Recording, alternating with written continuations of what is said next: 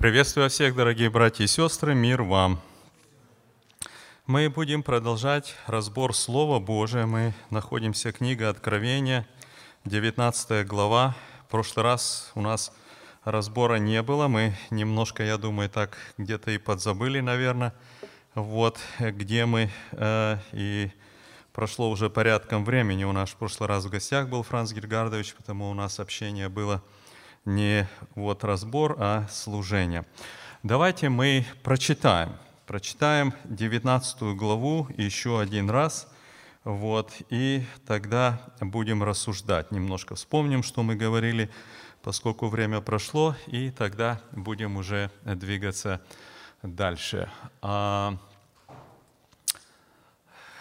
Брат Яков, прочитай, пожалуйста, нам 19 главу.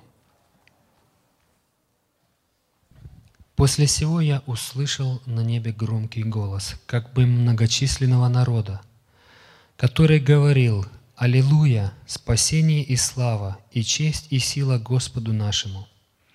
Ибо истины и праведны суды Его, потому что Он осудил ту великую любодейцу, которая растлила землю любодейством своим, и взыскал кровь рабов своих от руки ее, и вторично сказал – Аллилуйя!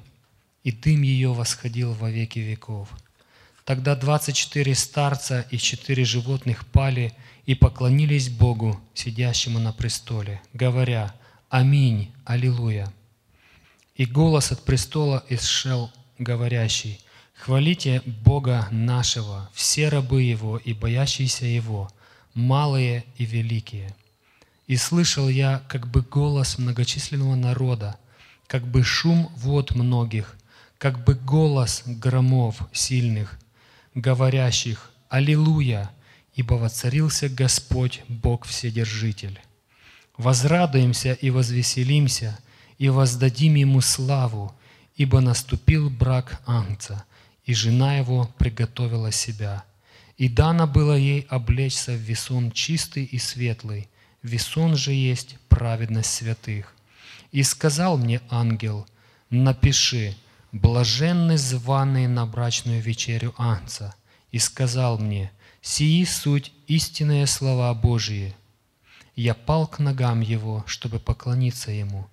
Но он сказал мне, смотри, не делай сего, я сослужитель тебе и братьям твоим, имеющим свидетельство Иисусова. Богу поклонись, ибо свидетельство Иисусова есть дух пророчества. И увидел я отверстие неба, и вот конь белый, и сидящий на нем называется верный и истинный, который праведно судит и воинствует. Очи у него, как пламень огненный, и на голове его много диадим. А он имел имя написанное, которого никто не знал, кроме его самого. Он был облечен в одежду обогрянную кровью. Имя ему – Слово Божие. И воинства небесные следовали за ним на конях белых. На одежде и на бедре его написано имя «Царь царей и Господь господствующих», облеченные в весон белый и чистый. Из уст же его исходит острый меч, чтобы им поражать народы. Он пасет их жезлом железным. Он топчет точила вина ярости и гнева Бога Вседержителя.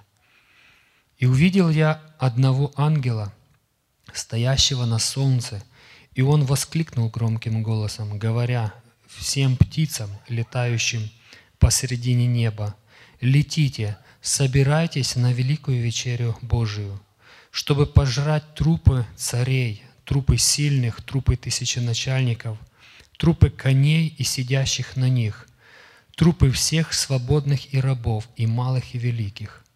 И увидел я зверя, и царей земных, и воинства их, собранное, чтобы сразиться сидящим на коне и с воинством его.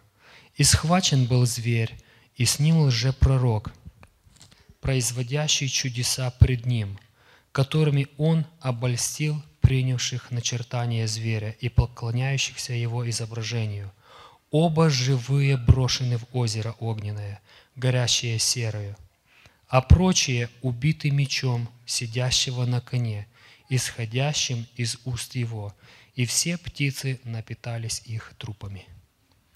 Хорошо, спасибо. Друзья, мы э, уже с вами э, рассуждали на эту вот э, главу и рассуждали уже э, пару разборов.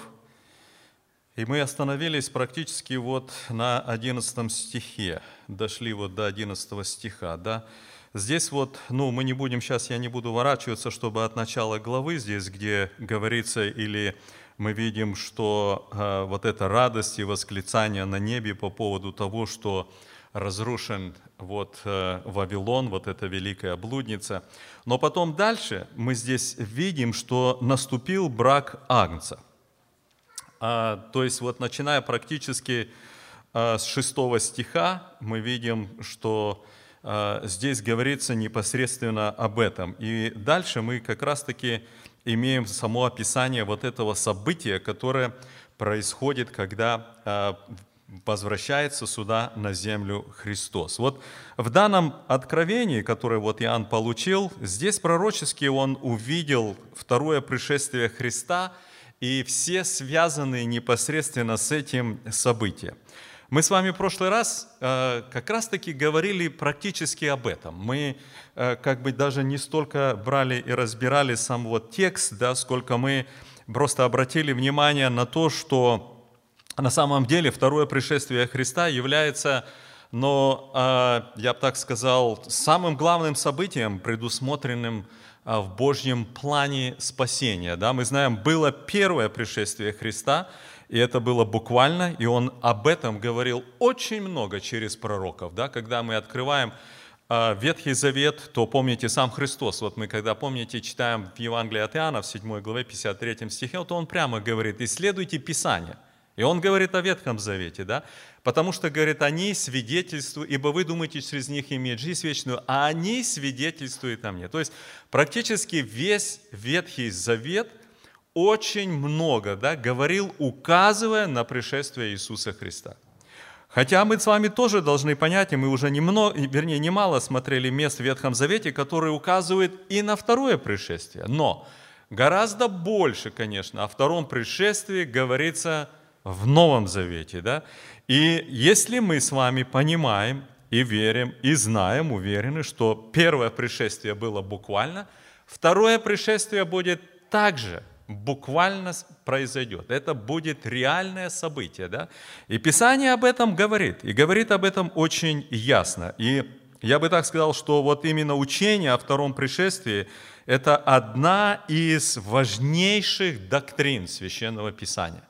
То есть мы находим его, все апостолы, Иисус Христос об этом говорит, как я уже упомянул, в Ветхом Завете немало об этом говорится, мы видим, об этом говорит Исаия, Исаия, мы видим, как об этом говорит Даниил очень ясно, да? мы видим, как об этом Захария говорит, Иаиль, другие пророки, то есть очень много в псалмах мы читаем об этом, Амос говорит, Иезекииль, а, Иеремия. Ну, знаете, так вот, если идешь, то практически а, наверное, ну, все из как вот так вот основных таких вот пророков, да, даже в Ветхом Завете говорят именно об этом. Вопрос всегда стоит не а вот именно, я так скажу, в таких, ну, если так можно выразиться, фундаментальных кругах, да, вот, то есть э, я как маленькое отступление сделал, и есть э, те учения, э, вот, особенно вот среди вот американских где-то э, богословов там или еще что-то, что второго пришествия как такового не будет. Что вот именно земля постепенно преобразится, будет вот все лучше и лучше, там еще что-то, да, но, э, но среди фундаментальных вот э, верующих, да, вот церквей и все, практически все, да, имеют ясное понимание о том, что будет в буквальном смысле конкретное второе пришествие. Где происходит расхождение, мы в прошлый раз немножко об этом говорили, это, это там, где а, берут, э, ну скажем так, вот очень ярко да, описано пришествие Иисуса Христа, это в первом послании Фессалоникийцев в 4 главе, потом во втором послании Фессалоникийца, э, Фессалоникийцам во второй главе и первое послание Коринфянам 15 главе. Вот эти места, которые в Новом Завете, ну и плюс, конечно, к этому а, речи Иисуса Христа, когда мы читаем 24 глава, 18 э, а, Матфея, 18 глава а, Луки. Но где, где расхождение? Да? Когда читаем мы все вот эти места, то, естественно, получается, что ясно нам Писание указывает, что будет второе пришествие. Когда читаешь 1 Фессалоникийца 4 главе, там в 17 стихе, есть такое выражение, что мы будем вот э, восхищены навстречу с Господом. И на основании вот этого места, что вот будем восхищены навстречу, да, то очень э, э, как бы э, очень сильно происходит вот такое где-то раздвоение в том плане, что есть те, которые пытаются разделить пришествие Господа и восхищение церкви как разные события. То есть это не одно событие, не то, как вот Христос говорил там, или апостолы, да, а это два разных события. Если согласиться с этим, если допустить, что действительно восхищение – это совершенно отдельное событие, то тогда, конечно, происходит вот здесь некоторые, так будем говорить, разномыслия. Да? Некоторые говорят, что восхищение будет до начала всех событий этих последних семи лет, о которых вот о последней седмице, о которой Даниил говорит в 9 главе, в 27 стихе. Вот. Другие говорят, что это будет в середине происходить. Вот. Но, опять-таки, э, друзья, что очень интересно, и одна тоже из важных деталей – когда вы посмотрите внимательно а, слова Иисуса Христа, например, от начала до конца, все, что Он говорит о своем втором пришествии, и Он говорит о нем очень часто. Очень часто, не просто в 24 главе Матфея, там, Луки, там все, да, а мы видим, что он очень часто говорит об этом, что когда придет Сын Человеческий, когда, не знаете день, когда придет и так далее. То есть он очень часто об этом говорит. Но обратите внимание, нигде Нигде, ни в словах Христа, ни апостолов, ни даже в Откровении, вы нигде не найдете, чтобы вот, вот эти события восхищения и пришествия Христа каким-то образом были в раздвоенном виде. Но нигде такого нету. Абсолютно. Ни Христос об этом никогда не говорил. Он всегда говорил о своем пришествии. И всегда говорил о своем пришествии за ожидающими Его, Всегда он говорил о втором пришествии, что это будет суд над теми, кто не верит. Но он всегда об этом говорил как об одном событии. Да? Вот. Поэтому, когда мы сюда подходим к 19 главе, то опять-таки а, те, которые, может быть, э, ну, вникают в откровение, занимаются этим, слышат, рассуждают, имеют, может быть, э, э, какие-то толкования читает, да, то для меня, что очень удивительно, что практически большинство из толкователей, которые придерживаются мысли о том, что пришествие и расхищение – это два события, они один из аргументов выставляют, что в 19 главе вообще ничего не говорится о восхищении церкви. Такое событие, 19 глава, это все, это кульминация, вот оно пришествие Господа, вот описаны все детали, то есть вот здесь все открыто, вот она 19 глава, где восхищение церкви, да? это один из таких, ну так будем говорить, аргументов, да? Но второй аргумент это тоже, что практически в Откровении, начиная с 4 э, главы, нигде не употребляется слово церковь. Ни одного раза. Вот в первых, даже не э, в первых трех э, э, главах, вот употребляется слово церковь, да? А, мы видим, что послание семи церквам, а вот дальше абсолютно нет, да? Но, друзья, мы в прошлый раз немножко говорили, я просто как бы просто, просто немножко напомню нам, как бы, да, что на самом деле, если посмотреть а, так более, а, если но если не знаю правильно слово сказать более честно, наверное, да, на откровение, то в откровении вообще ни одного раза не употребляется слово церковь в понимании как вот а, избранные а, Господом люди, как Вселенская Церковь и так дальше, да? Ни разу. То есть мы видим послание семи церквам, и мы понимаем, что это конкретно было церквам. Да, это для нас тоже относится ну, конкретно какой-то церкви.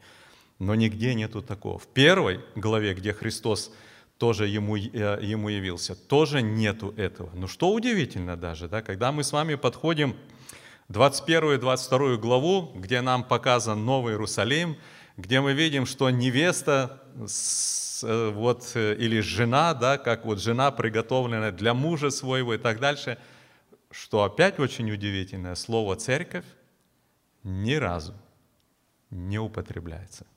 Ни разу, да?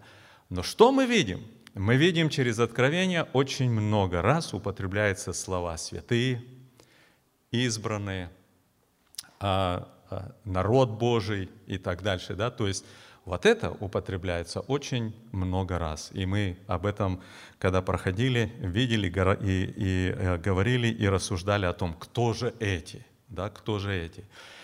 Теперь, друзья, еще одну деталь тоже я хочу, чтобы мы с вами обратили внимание, потому что а, а, где еще происходит определенное расхождение, да?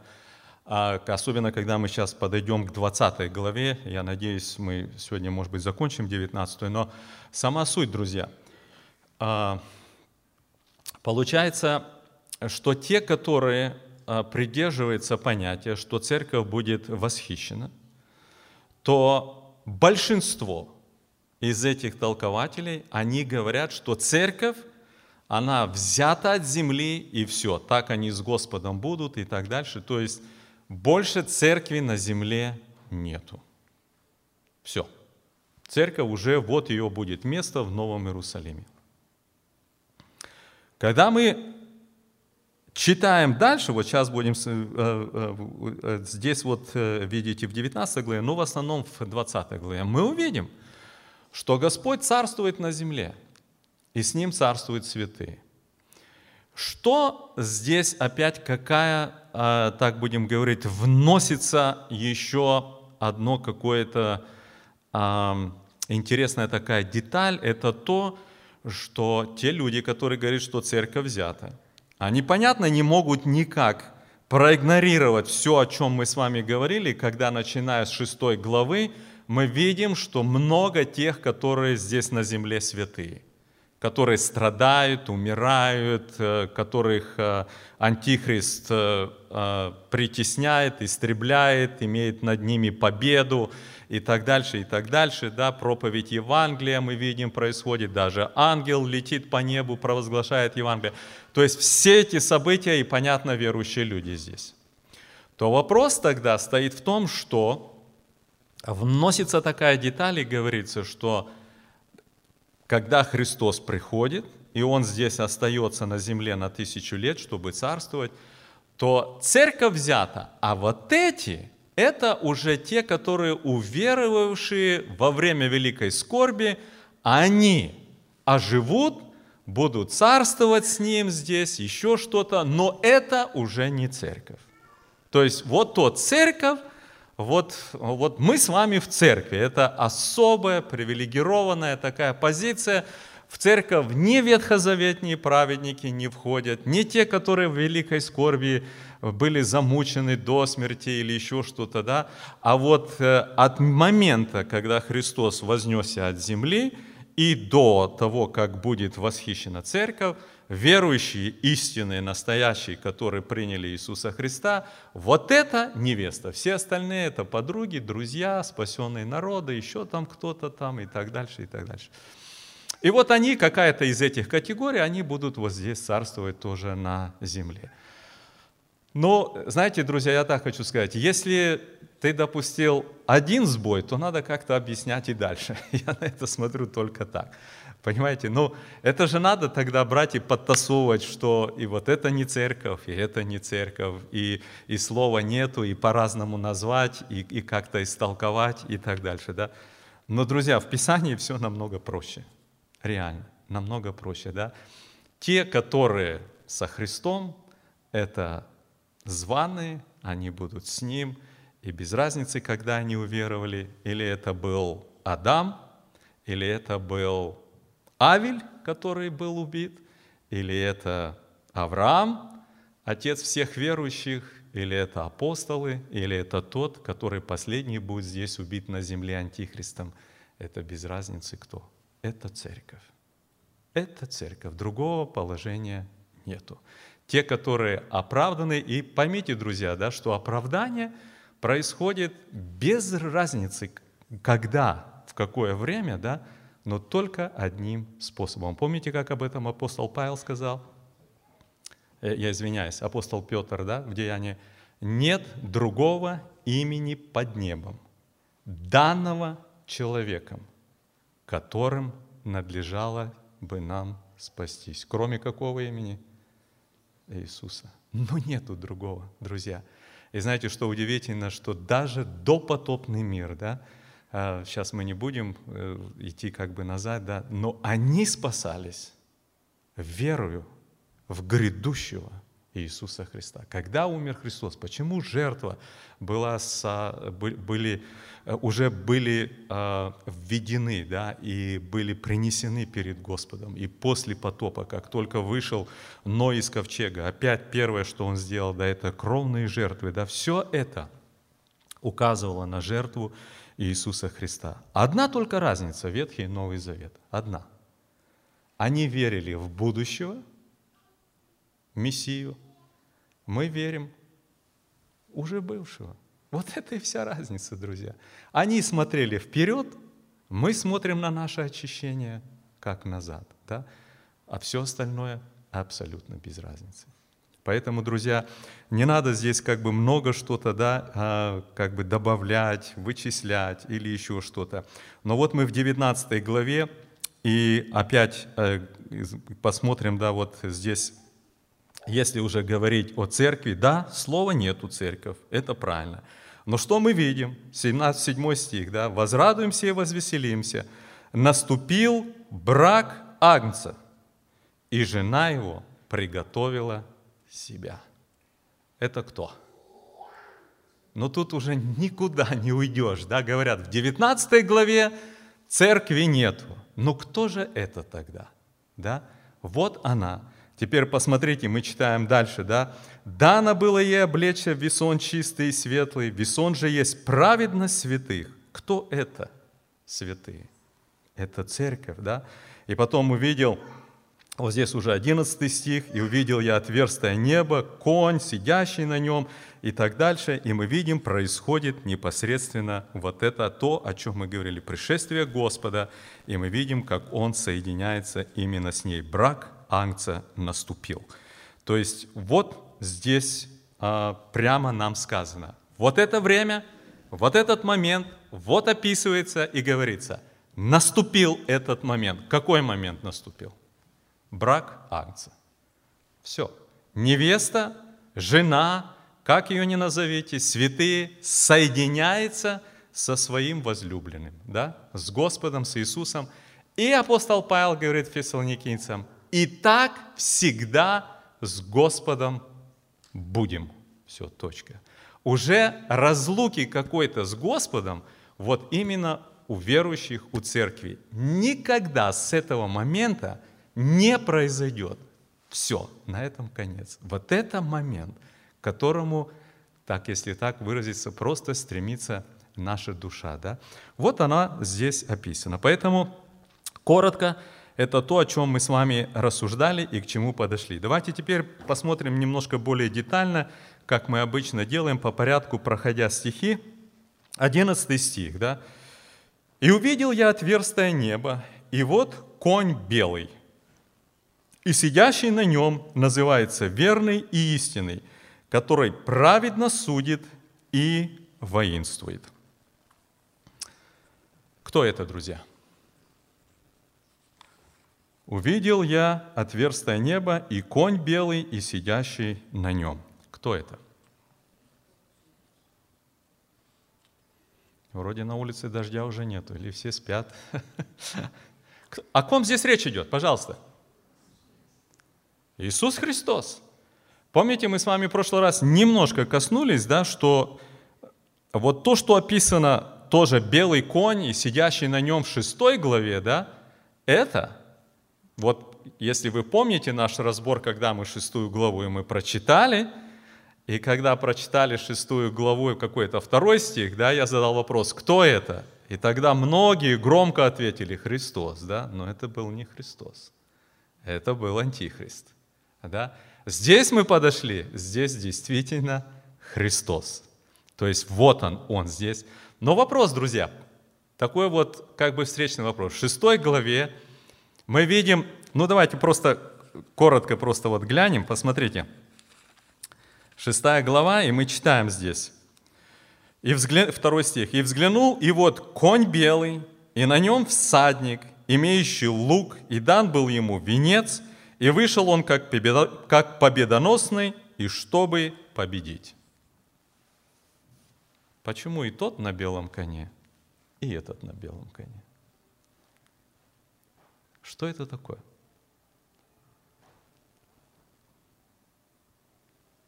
Мы же понимаем, что это огромная разница, где Христос, а где Антихрист. Но оба предоставлены Иоанну на белом коне.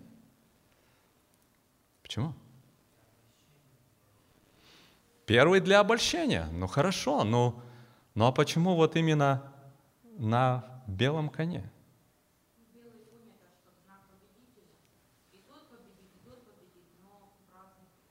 Вот, друзья, совершенно верно. Это образ, это на самом деле символ победителя.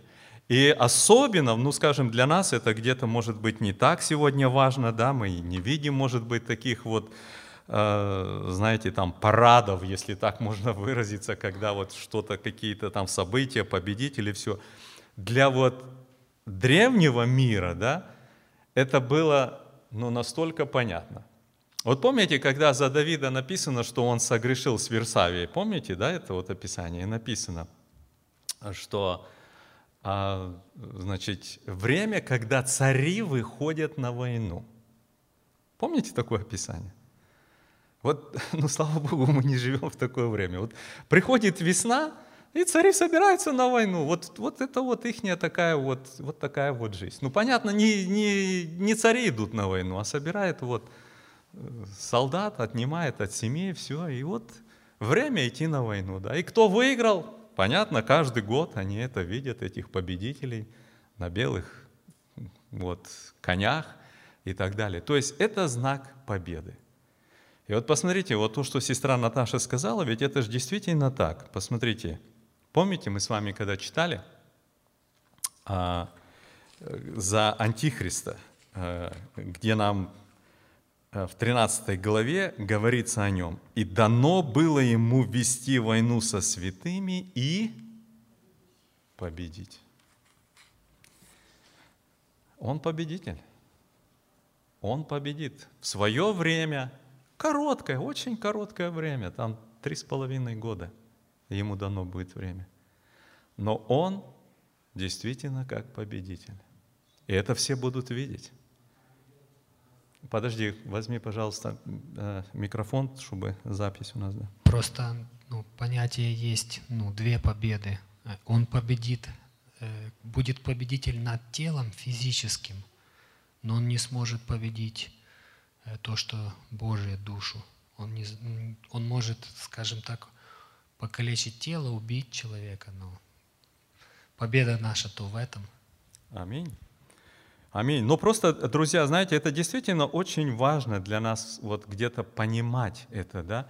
Почему? Потому что как бы то там ни было, друзья, но мы должны согласиться с тем, что внутри нас все равно живет какое-то осознание того, когда мы видим успех, когда мы видим, что кто-то, ну, имеет ну, победу, Э, какое-то, знаете, вот развитие и так дальше, да. И ну, это всегда у нас вызывает, хотим мы того или не хотим, какая-то ассоциация того, что ну, Господь с ним, Господь благословляет, там все, да. А там, где что-то смотришь, как-то вот все, да, часто где-то действительно Господь и работает с людьми, все, да, но вот мы подвержены этому. Мы очень подвержены. Вот просто наша человеческая натура, она очень склонна к тому, что когда мы видим успех, подъем, то мы, знаете, вот э, как бы, ну, нам хочется там быть, нам хочется. Но когда мы смотрим Писание, друзья, очень часто мы находим как раз обратно. Да? Как раз обратно. Вот так вот взять и посмотреть с самого начала Каин и Авель. Ну кто победил? Ну кто победил? Каин. Да? За Авеля и что и говорить. Да? Потом мы смотрим, дальше идет нам родословная по линии Сифа и родословная по, имени, э, по, по линии Каина. Помните это, да? У Каина строятся города, у них куется железо, медь, у них там поющие и играющие, там отец играющих на э, там, свирелях, тимпанах там и все. Смотришь города, политика, тяжелая индустрия, культура, как мы называем, да, там музыка, все, все, все такое, да, и смотришь линию Сифа – а сегодня так вот кому-то из нас сказать, что ты поживи вот там, вот где вот там си, сифы живут, с ними поживи, да? Или тебе возможность там туда переселиться к Каину поближе. По-моему, даже вопрос ни у кого не станет. Понимаете? Или посмотрите уже дальше, после этого, да? Мы видим Вавилон, Вавилонская башня строится, там все. Вот где, вот, вот где величие. Там не были глупые люди, там, знаете, мощь такая строит, все так туда. Да, Господь смешал, люди рассеялись, но в Вавилоне осталась большая часть. И вдруг Господь является Аврааму и говорит, выйди, говорит, из, из Ура Халдейского. Это Вавилон. Говорит, выйди, говорит, оттуда. Куда? А говорит, я тебе укажу, куда, иди, говорит. Не оставайся больше в этом месте. Там кланяется Богу Маму, Луне. Э, ты не будь там, уходи, говорит, оттуда. И мы видим, Авраам пошел, да, и потом что мы видим дальше? Авраам, Исаак, рождается двое. Иаков и Исав. И удивительно мы читаем 36 глава Бытия, да, у Исава. Князья, цари, города, все там, да, а Иаков, а Иаков убежал, 20 лет работает за жен своих, Э, в таком состоянии, он ворачивается, идет оттуда, да, Исав уже идет с войском 400 человек вооруженных встречать его. Вот просто сравнить, да? И вот опять, друзья, ну вот где бы, где бы вот, ну, вот так вот меня спросить в то время, да, ты хочешь здесь вот у Исава тут вот жить, в его городах, там поселениях, все, или там, слышал, Яков там вышел от своего Лавана, иди там вместе с ним там где-то в шатрах там или еще там что-то, да? Вот где? Понимаете, друзья, вот, вот оно где, да? И вот мы с вами должны понять, что есть вот эта огромная-огромная вот разница, да? Вот эта победа, которая вот она очевидна, вот здесь на земле, вот она в плоти, вот, вот величие, красота, да, и победа духовная. Это, конечно, огромная-огромная разница. Да, пожалуйста. А если я правильно поняла, то брат Яков сказал, что антихрист мог, может погубить только тело, а не душу. Но я, если я правильно поняла, то я с этим не, не согласна, потому что сам Христос сказал, не бойтесь убивающих тело, но бойтесь тех, кто может и душу, и тело ввергнуть в гиену огненную. Ну, я не говорю, что это дословно, но смысл такой. И если так, то он бы не был тогда победителем, тогда бы и ад был пустой, если он не мог бы коснуться души. Это мое мнение. Хорошо. А, хорошо, друзья. А, знаете, вот это, это, а, это довольно-таки интересное место, да? А, Посмотрите, Евангелие от Матфея, 10 глава. «Не бойтесь убивающих тело, Души же, не могущих убить. А бойтесь более того, кто может и душу, и тело погубить. А, а ну-ка давайте так, у, у вас же у всех Библия есть. Откройте это место, пожалуйста. Okay? А теперь давайте я буду читать, а вы смотрите внимательно этот текст. Это Матфея 10 глава. Матфея 10 глава, 28 стих. «Не бойтесь убивающих тело, души же не могущих убить. А бойтесь более того, с какой буквой написано? Кто, с какой буквы? Может и душу, и тело погубить в гиене. Как вы думаете, почему того и кто написано с большой буквы? Это о дьяволе говорится? А? У вас э, с малой написано, да? Окей. Во многих переводах с большой, во многих Библиях, в некоторых с малой. А давайте так подумаем, о ком идет речь здесь? Кто может и душу, и тело погубить в гиене? Пожалуйста, брат Яков.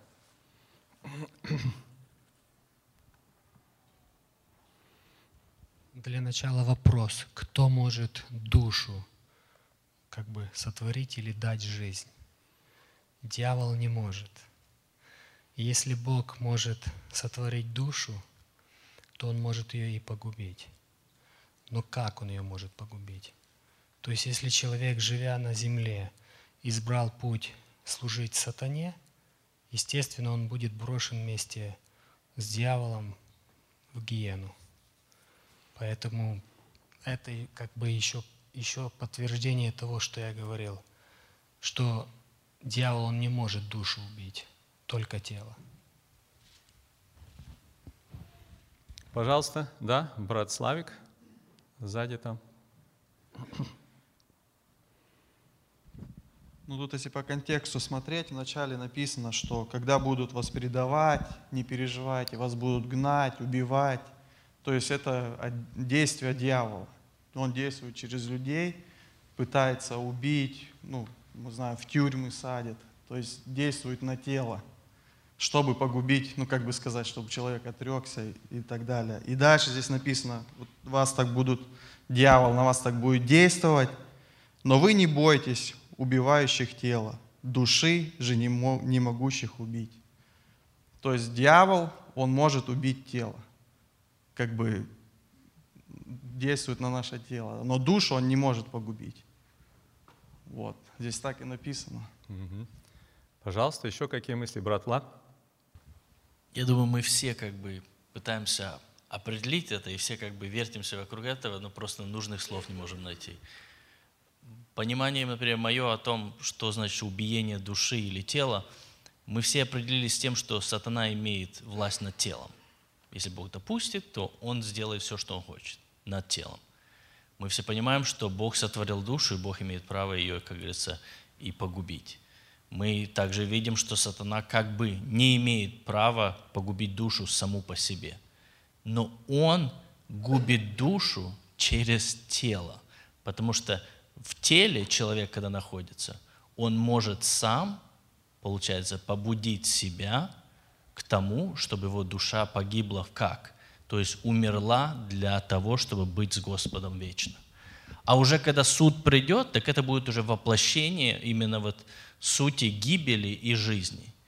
То есть получается, когда сатана влияет на тело человека, и человек как-то падает и не встает на ноги, не обращается к Господу опять, то получается, он как бы косвенно был убит или там погубим самим сатаной.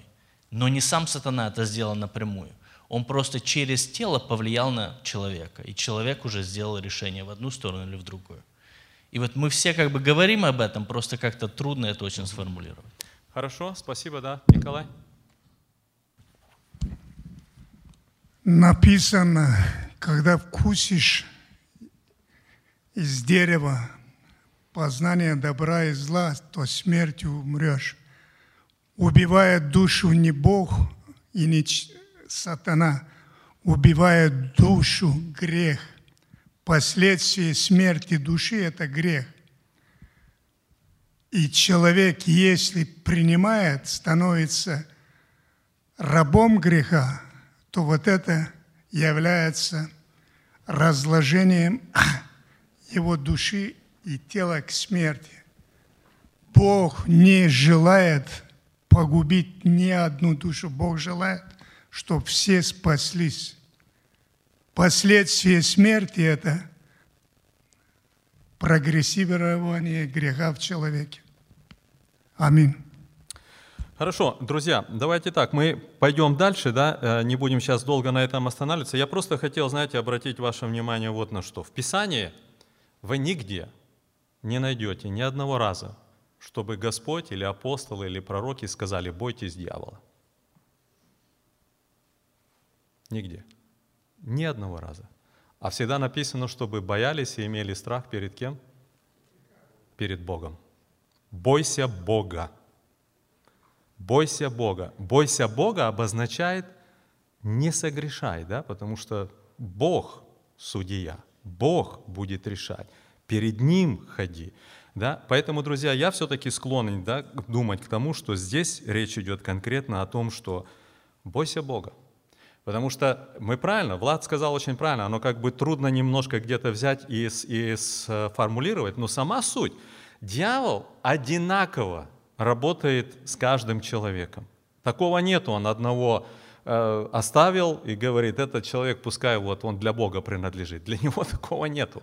Над каждым человеком он работает, искушая его. Но человек да, делает решение, у человека есть воля. Искушению подвержены все. Но кто-то стоит, кто-то обращается к Иисусу, кто-то идет к Иисусу для того, чтобы получить прощение, да, кто-то все это игнорирует. Но это не значит, что одного дьявол, если уже с этой точки зрения подойти, одного он губит, а другого нет. Такого нету, да? Практически он пытается погубить всякую душу, да? Но в реальности не он, так будем говорить, вот в конечном итоге это делает, да? А это делает, во-первых, человек, а во-вторых, решение, да, который определяет суд, мы сейчас вот будем говорить о суде, да, это делает Бог. Потому Писание нас везде предупреждает, чтобы боялись мы Бога, а не дьявола. А наоборот, за него нам сколько раз говорится, не бойся, малое стадо. Да? Тот, который говорит с вами, сильней того, который говорит в мире и так дальше. Да? Говорит, да, он ходит, как рыкающий лев, ища кого погубить, да? но ты, говорит, бодрствуй и так дальше. Хорошо, друзья, Посмотрите, давайте мы э, пойдем дальше. То есть здесь нам показан ясный символ, что на белом коне это знак победителя. Да, дьявол будет иметь успех. Определенное время и сейчас, на какое-то время, на короткое, но будет. Это будет очень очевидно, да? но которого мы видим здесь, то мы дальше будем читать, что это окончательная победа, вот именно над тем, что будет твориться здесь на земле.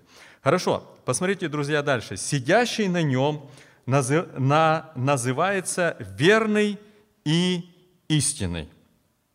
Знаете, что очень интересно, слово «верный», который вот здесь у нас, да, вот и по-английски, и сам смысл, а, ну давайте так, я по-другому а, задам. Что значит, как, как вы понимаете, что вот тот, который сидит, да, Иисус, что Он назван здесь верным? Какой смысл сюда вложен? Верный. Вот когда мы говорим или думаем о ком-то, что это верный человек, да, какой смысл мы туда вкладываем? Что значит? Исполняет обещание. То есть на него можно положиться, ему можно довериться. Да? И вот интересно, по-английски да, переведено вот это вот выражение с греческого словом faithful.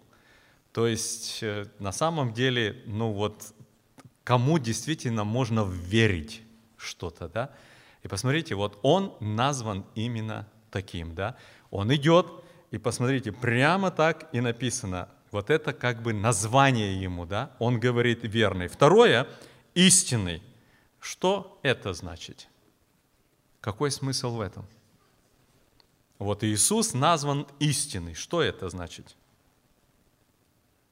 Пожалуйста. Какой смысл в этом?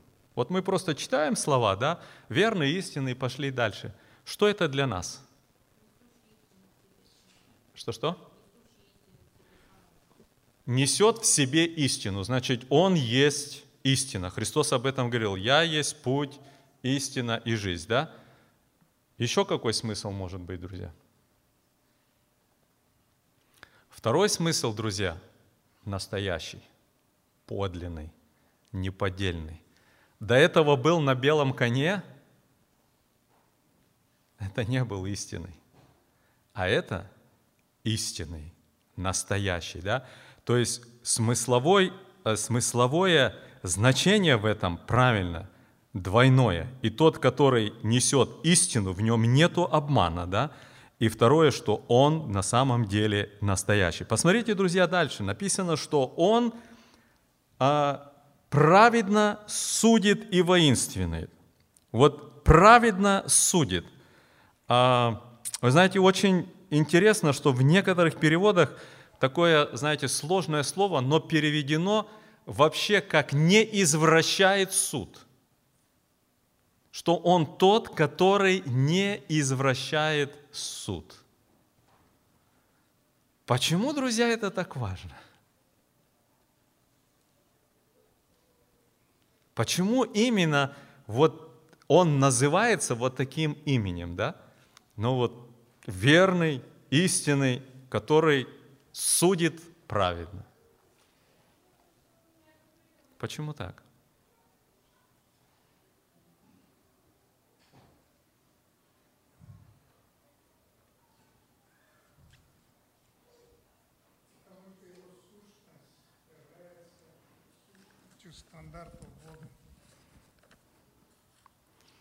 Окей. Okay. Еще какие мысли, друзья?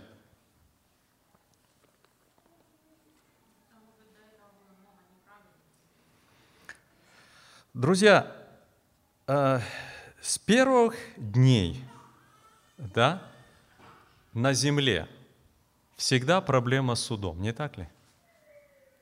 Даже когда Господь давал заповедь, вот 10 э, заповедей через Моисея своему израильскому народу. Да? Одна из заповедей конкретно касалась судебного дела. Помните? Не лжесвидетельство. Суды с первого дня извращены. Да?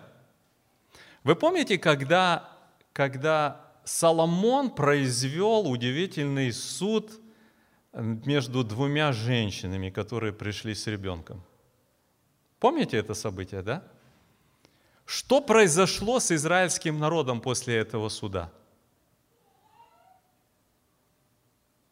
Не помните, что сказано? А? Написано, вот правильно Павел сказал, убоялись. Страх объял людей. Люди пришли в страх. Оказывается, есть человек, имеющий от Бога мудрость, который может вскрыть вещи и произвести правильный суд. Практически это было ну, невидано. Да? То есть это, это, это было что-то такое, что люди пришли в страх. Прямо написано, стали бояться стали бояться. Почему так, друзья? Вот посмотрите, я хотел прочитать место одно, записано как раз-таки об вот этом событии, да, здесь вот о пришествии Господа Иисуса Христа, но из Ветхого, а, из, верх, из Ветхого а, Завета, из книги пророка Исаия. Давайте я прочитаю здесь а, с самого начала этой главы. «И произойдет отрасль от корня Иисеева, и ветвь произрастет от корня его. Почает на нем Дух Господень, Дух премудрости и разума, Дух совета, крепости, Дух ведения и благочестия. и страхом Господним исполнится, и будет судить не по взгляду очей своих, и не по слуху ушей своих решать дела. Он будет судить бедных по правде и дела страдальцев земли решать по истине. Ну и здесь дальше описывается тысячелетнее царство. Вот я не буду всю эту главу сейчас читать, да?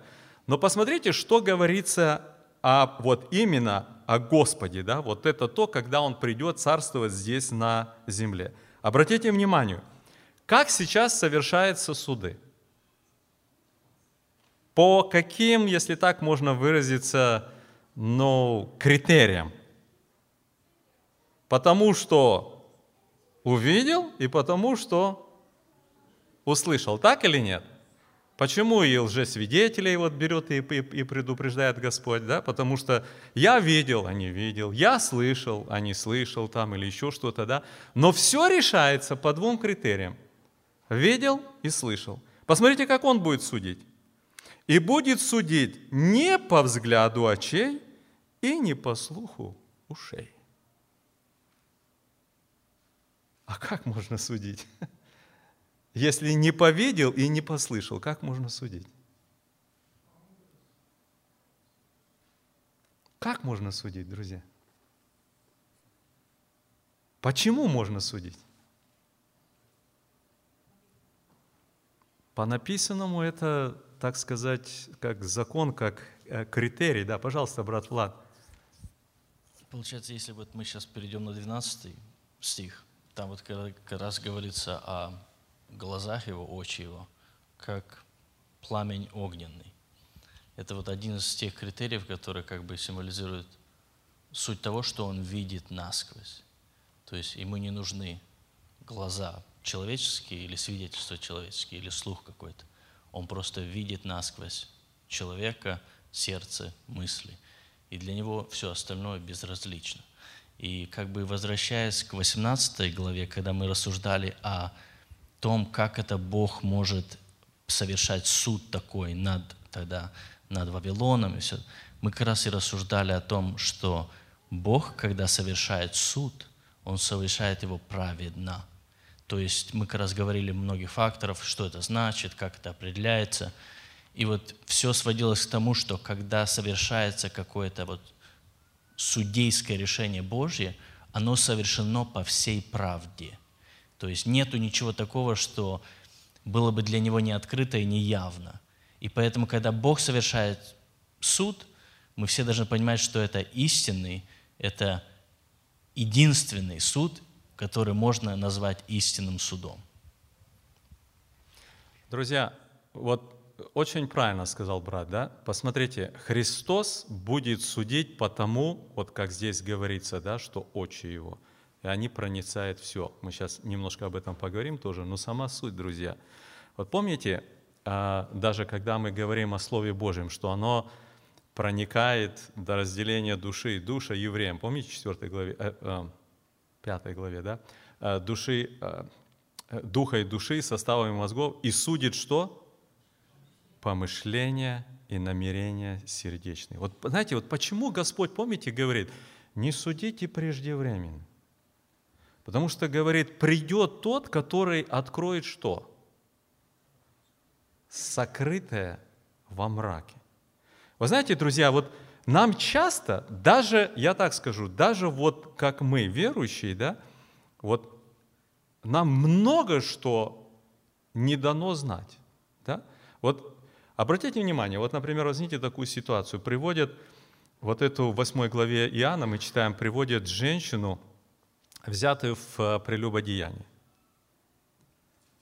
И видели, и слышали. Вы знаете, вот очень интересно, когда вы откроете даже в ваших английских э, Библиях, да, то там написано «in the very act», то есть прямо в самом акте прелюбодеяния. Ну, если так по-нашему сказать, стащили с койки. И видели, и слышали. И не уйдешь ни направо, ни налево. Как могло быть оправдание такому?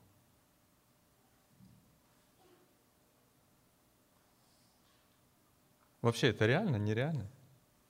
Вот мы, знаете, читаем, знакомые вот нам места, все. Вот что, Христос взял и все перевернул и сказал, что это окей? Такого, такого же не может быть. Мы же понимаем, что Он святой, чистый, праведный. Как? Ну вот как?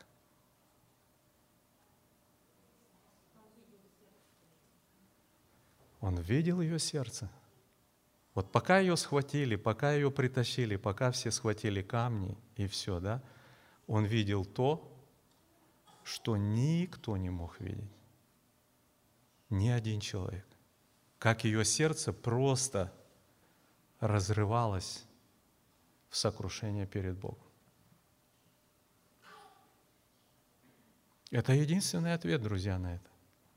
Понимаете, вот есть тот, который действительно видит это.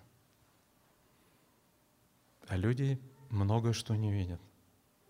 И люди видят тех святых людей, которые на углах молятся, одеваются красиво, за правду борются, готовы там распять из-за того, что хлеб там ел неумытыми руками или еще что-то. А да? Они готовы, и, и, и они за правду. А Господь им говорит, Отец ваш, дьявол. Ну вот как? Ну как это может быть? Вот посмотрите, друзья, вот в этом вся суть. Это очень серьезный вопрос. Вот почему он называется здесь праведно судящий, который праведно, верный истинный и праведно судит. Знаете, друзья, вот я вам так хочу сказать, вот мы сами проходим да, через определенные трудности, судебные процессы и все. Вот начинаешь понимать, вот реально начинаешь понимать, что это, наверное, самое-самое ценное, чтобы был праведный суд.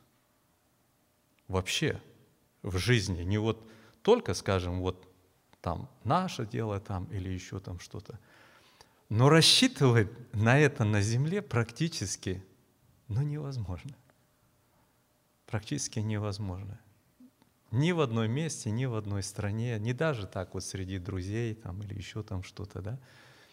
А, сколько раз мы читаем э, э, Давида, он говорит, все отвернулись от меня, там еще что-то, да, а о Христе что остался один. Да? Э, даже что написано? Поражу пастыря и рассеется овцы, да? Все, он говорит, все, говорит, в эту ночь соблазнитесь о мне.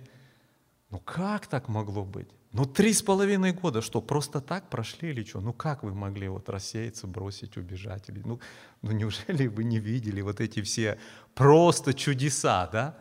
Просто, но это же читаешь же, да, и написано, помните, как Иоанн говорит, если бы, говорит, все описать, что Иисус сделал и чего учил, то что? Миру бы не вместить книг. И они три с половиной года были возле него, и тут взяли и захватили, и кричат на, и кричат на него. Помните, в чем его взяли и обвинили? Говорит, если бы он не был, кто? Злодей. Что это сказать? Как это перевести так? Делающий злое. Если бы, говорит, он не был злодеем, мы бы не предали его тебе. А в чем, говорит? Ну, фактов нету, но он злодей. Да, он злодей. Ну, пускай они кричат. Ну, как вот они оставили. Друзья, в реальности, да, вот именно вот этой картины настоящей, вот то, что у Господа, как уже брат Влад вперед вот посмотрел, да, проницающие глаза, которые видят намерения, помышления, состояние сердца и так дальше. Я припоминаю, у нас, э, если вы помните, ну это уже года, наверное, два-три назад, в гостях был э, Хорев э, Вениамин. И он проповедовал одну проповедь, которую, вы знаете, меня внутри заставила очень много что взять и пересмотреть. И он говорил о порочности, если кто помнит эту проповедь. И он прочитал места, ну вот там, например, где Павел Тимофей пишет, что служитель должен быть непорочный и так дальше. Да? А потом взял, прочитал место, где Давид молится и говорит, что я, говорит, непорочен в очах твоих. Если вы помните, да, может где-то, может даже взять, найти, он по вот линии вот этот псалом выставил, да, это было после грехопадения.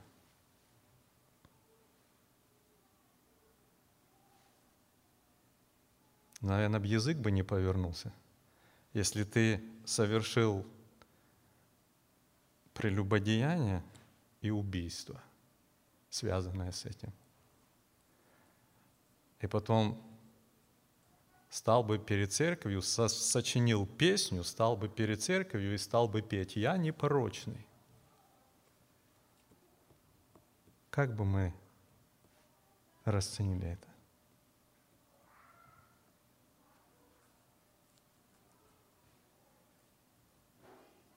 Ведь ну, не соединяются же некоторые вещи, не так ли, да? Но, друзья, если кто помнит эту проповедь, оказывается, все соединяется, да? Когда праведник и семь раз упадет и встанет, и Господь говорит, я нашел мужа по сердцу моему. И он с ним оставался, Господь, до самого последнего дня с ним, да? На самом деле, мы помните, если он объясняет, что есть то, что рано, есть то, что заболел, да, а есть то, что порог, если кто помнит проповедь, да. А одно дело у нас бегает овечка, и прибежала соседская собака, что-то произошло, и она похромала две недельки, и потом ходит нормально, как ни в чем не бывало. Другое, если она сломала ногу, она не срослась, и она уже оставшуюся жизнь хромает. Вот овечка, вот реально у нас вот была ситуация, прибежала собака, все, вот сегодня надо было мне ее в жертву принести. Это была бы порочная овца или нет? Нет, не порочная, она здоровенькая, хоть бы что. Ну вот было такое, да?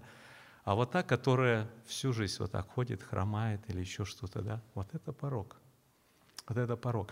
Просто, друзья, вот сама суть, да, Господь судит. Ну как Он судит? Как Он судит? Вот почему действительно, насколько вот это серьезно, как нам здесь предоставлен Господь. Но это, знаете, вот так, когда читаешь и размышляешь, да, но это просто какое-то, я не знаю, какое-то, как, какая-то сила утешения просто в сердце. Вот он, вот он, вот тут будет, вот он и верный, вот он и праведный. И вот где будет суд, и вот тот, который посмотрит – действительно в сердце все увидит, покажет, да, будет, вот так произойдет. Вот, вот будет вот это время, да, вот он. И он там дальше, который и воинствует, да.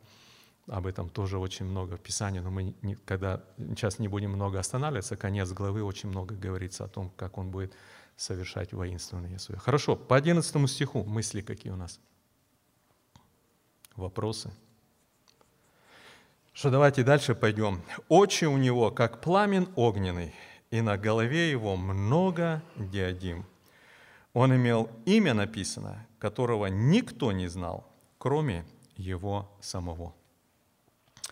Ну, очи у него как пламень, да? Я думаю, мы об этом уже э, говорили раньше, кто э, был от начала, самую первую главу, когда мы проходили Откровение – то посмотрите, здесь э, мы читаем э, в 14 главе, да, э, вернее, в 14 стихе, «Глаза его, а, а голова его и волосы белы, как белая волна, как снег, и очи его, как пламень огненный». Помните, когда мы приходим потом немножко дальше во вторую главу, и мы читаем здесь уже обращение непосредственно к церквам. И посмотрите, в 18 главе, «И ангелу Феатирской церкви напишет, так говорит Сын Божий, у которого очи, как пламень огненный». И он дальше говорит, «Знаю». А ты попускаешь жене Изавели в церкви творить. Я, говорит, вижу все это, я знаю. Я просто к чему говорю, мы не будем сейчас брать и ворачиваться, мы об этом говорили очень обширно, но сама суть, вот то, о чем мы говорим, как о суде, да, что он действительно видит, знает, проникает.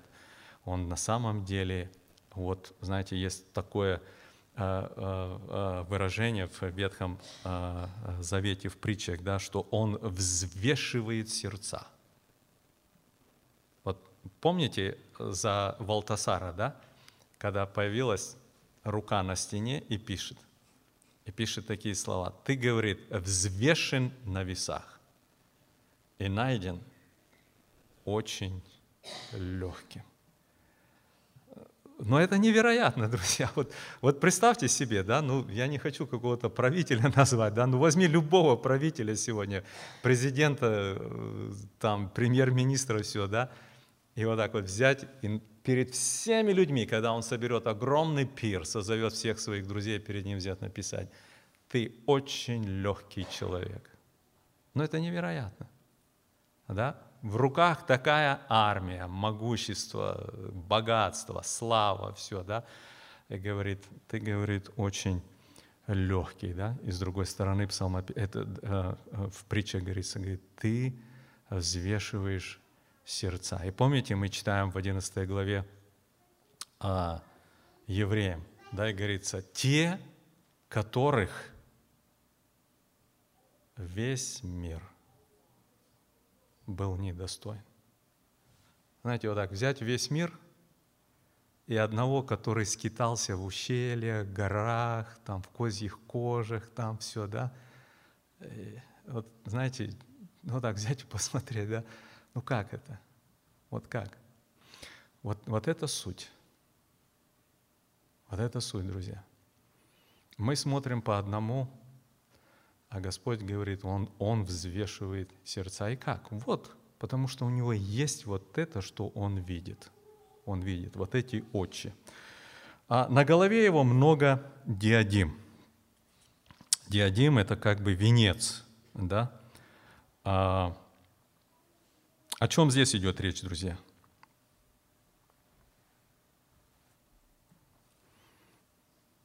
Пожалуйста, какие-то мысли у нас есть?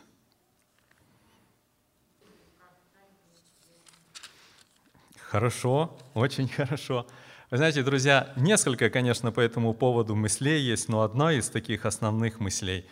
Э, вы знаете, мы э, читаем я не буду сейчас брать и а, а, прочитывать, но во второй книге Царств, 12 главе, когда Давид поразил двух царей, то да, так и написано, что он одел венцы их на себя.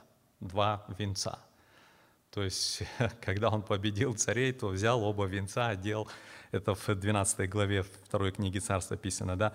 Но а, есть такое вот понимание о том, что на самом деле – что он поразит всех этих царей. Все, вот мы будем говорить то, что как царь царей, вся эта слава, да, она в буквальном смысле как бы принадлежит ему.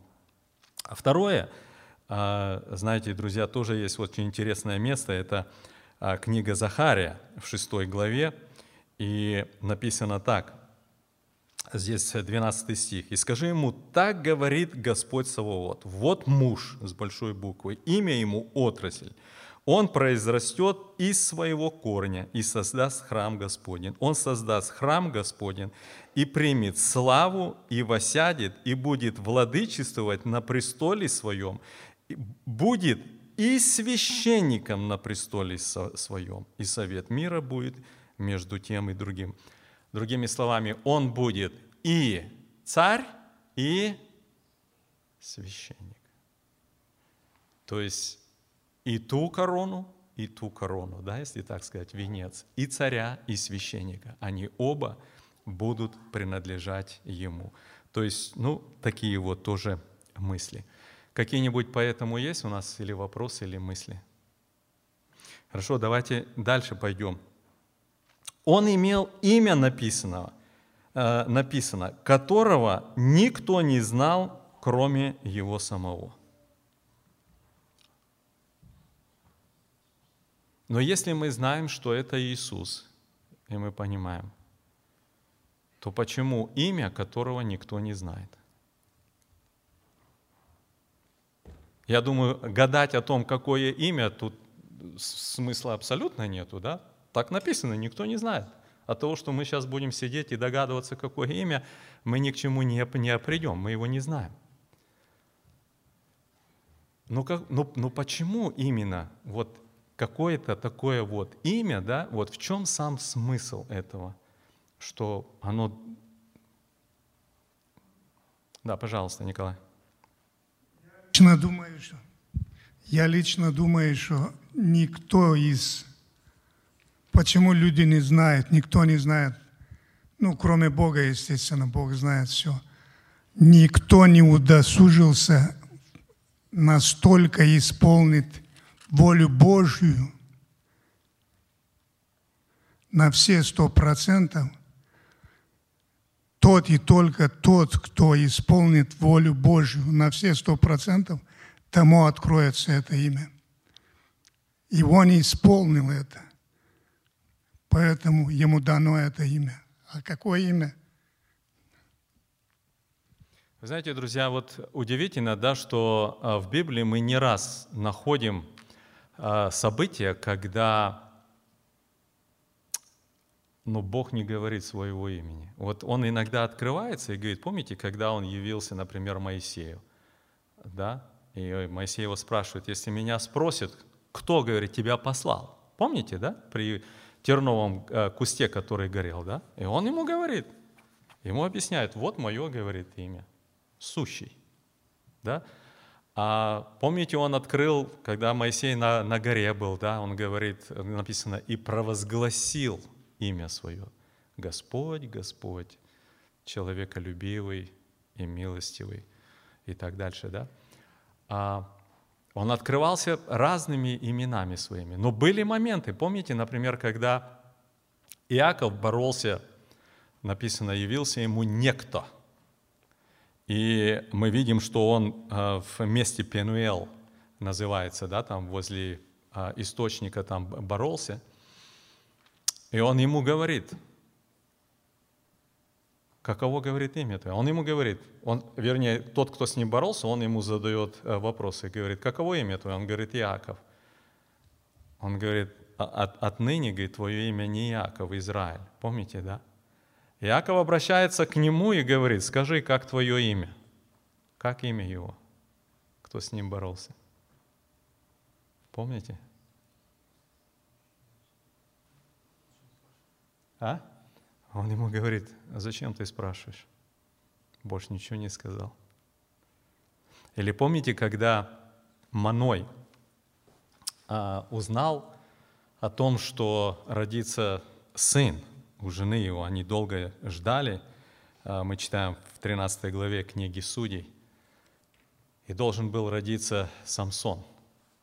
И он, когда обратился, говорит, что нам делать, говорит, с этим, говорит, да, вот нам, и, и написано, явился второй раз ангел Господень ему, да, и он ему задает вопрос, как имя твое? Он ему говорит, не надо, и не дает ему имени. Вернее, не, не отвечает, как, как, вот, как вот имя его, да. Знаете, на самом деле, я думаю, что мы здесь, вот как я в этом усматриваю, да, друзья, есть, вот когда Господь открывается с каким-то именем, да, то Он открывает в этом имени какую-то черту своего либо характера, либо своего существа, могущества, кто он. Понимаете, да?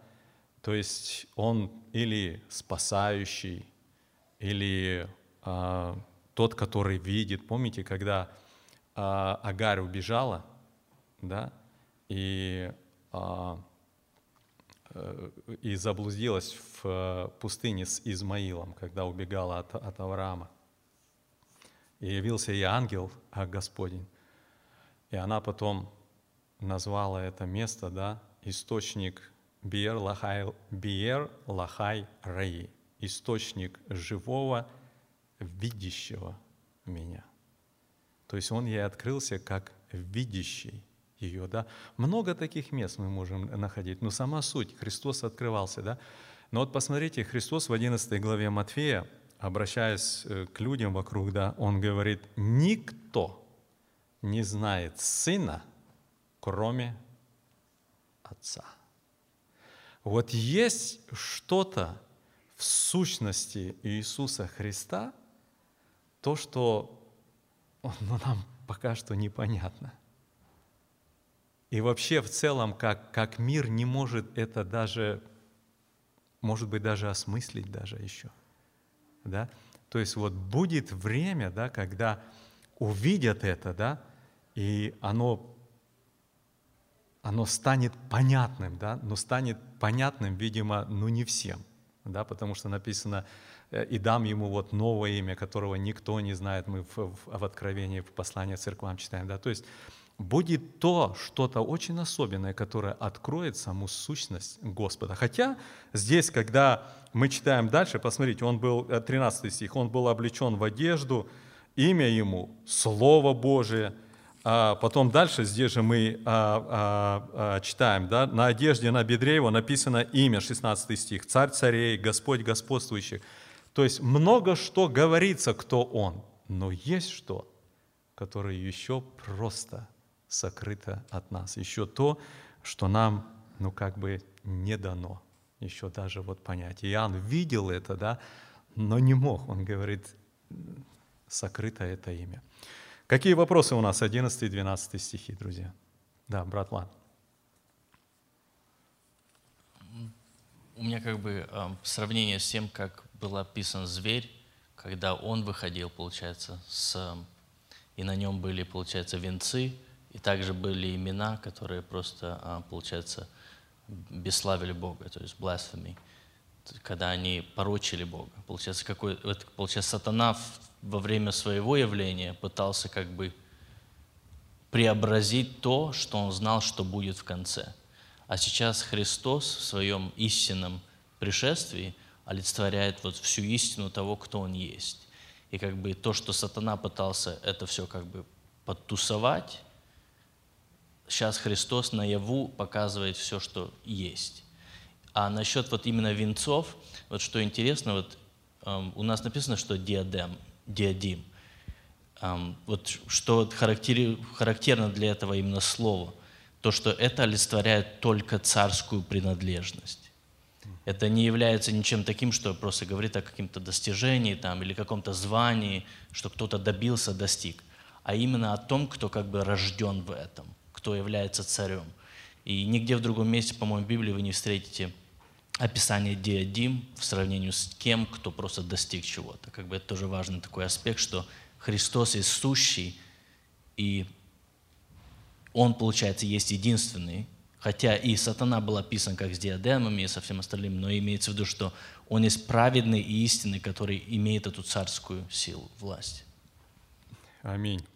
Хорошо, друзья, мы на этом остановимся, будем заканчивать разбор. Ну, я вам так скажу, друзья, 19 глава, надеюсь, вы можете испытать то, что вот внутри где-то я тоже испытываю, да, но это волнующая глава. На самом деле, ну, ну такая слава, такая красота, такое могущество – такое, чего вот все внутренность, да, вот просто рвется к чему, да, и вот оно, вот, вот оно кажется, и вот такое впечатление, может, завтра, да, вот уже вот как-то оно близко вот так. Поэтому, друзья, на самом деле, вот дал нам Бог такое, такое невыразимое счастье для нас, то, что у нас открыты внутренние глаза, чтобы видеть это. Да? Вот весь мир видит только славу, вот то, что брат Влад сейчас сказал, вот эти все венцы, диадимы, всю, всю красоту и прелесть вот этого только земного. Да? Нам Господь ну, дал вот эту возможность вот увидеть вот это совершенно другое.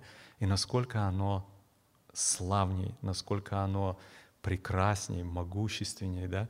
Поэтому дал бы нам Бог, друзья, никогда нам как бы не пошатнуться, да, не подскользнуться, чтобы нам вот знаете, ну, ну, если так можно выразиться, не отвести взгляда своего от вот этого, вот, не потерять, да, не, не окунуться просто в суету, не озаботиться, не вот податься или еще что-то, особенно вот так, знаете, вот молодежь, дети растут, и как-то их хочется их, да, хочется им, ну, так скажем, хорошей жизни, да, чтобы и работа хорошая была, и образование там, и домик там, и там, и все. Ну, хотим мы этого все, да, и, ну, это же нормально, как бы все, да.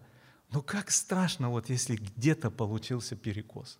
Ведь это же ужас, да? Если, скажем, вот, ну, как вот я, я помню, знаете, вот э, брат у нас э, э, рассказывал, говорит, посещали одну старушку с молодежью, пришли брать посещать, там что-то там, там побелить, там огород сказать, ну там еще, да, вот, и в таком она жалком и, и состоянии и так дальше. Но когда, говорит, уже потом сели, уже поработали, сели, говорит, вот там что-то сестры приготовили покушать, слово за слово, и вот зашел разговор да, о том, что вот а у нее, оказывается, сын есть. Пошли дальше, да, оказывается, он э, полковник э, в Петербурге какого-то военного училища, там или еще что-то, да. И она с такой гордостью об нем стала рассказывать и все, да. И, ей задали вопрос, а он верующий? А она, да нет, да, ее это не волнует.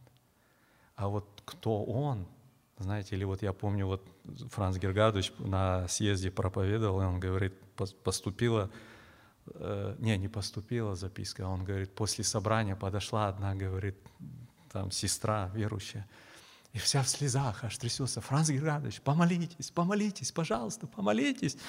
Что такое, что такое? Сейчас моя дочь выступает на чемпионате где-то там в Петербурге, там что-то такое, там где-то. Помолитесь там, вот значит все это. Чтобы она вот взяла первое место. Он говорит, она верующая. Да нет, нет, она не верующая, она сейчас вот в спорте, все. Ну помолитесь, Франц Он говорит, о чем? О чем? Ведь, ведь это же страшно, друзья, да? Вот где-то какой-то раз вот так вот и перекос пошел. А ведь есть вещи такие глубокие, да, вот это вот духовная истина, вот это, которую Бог нам открывает. Какое счастье, что мы можем это видеть.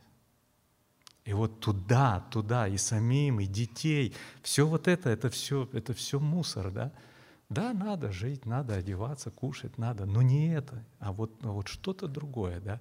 Вот дал бы Господь, чтобы нам вот действительно вот так, проходя откровения, такие главы чудесные, как-то больше зажечься этим, да, и себе, и своих детей. Хорошо, друзья, мы заканчиваем, наше время вышло. Значит, у нас, э, что касается расписания, у нас...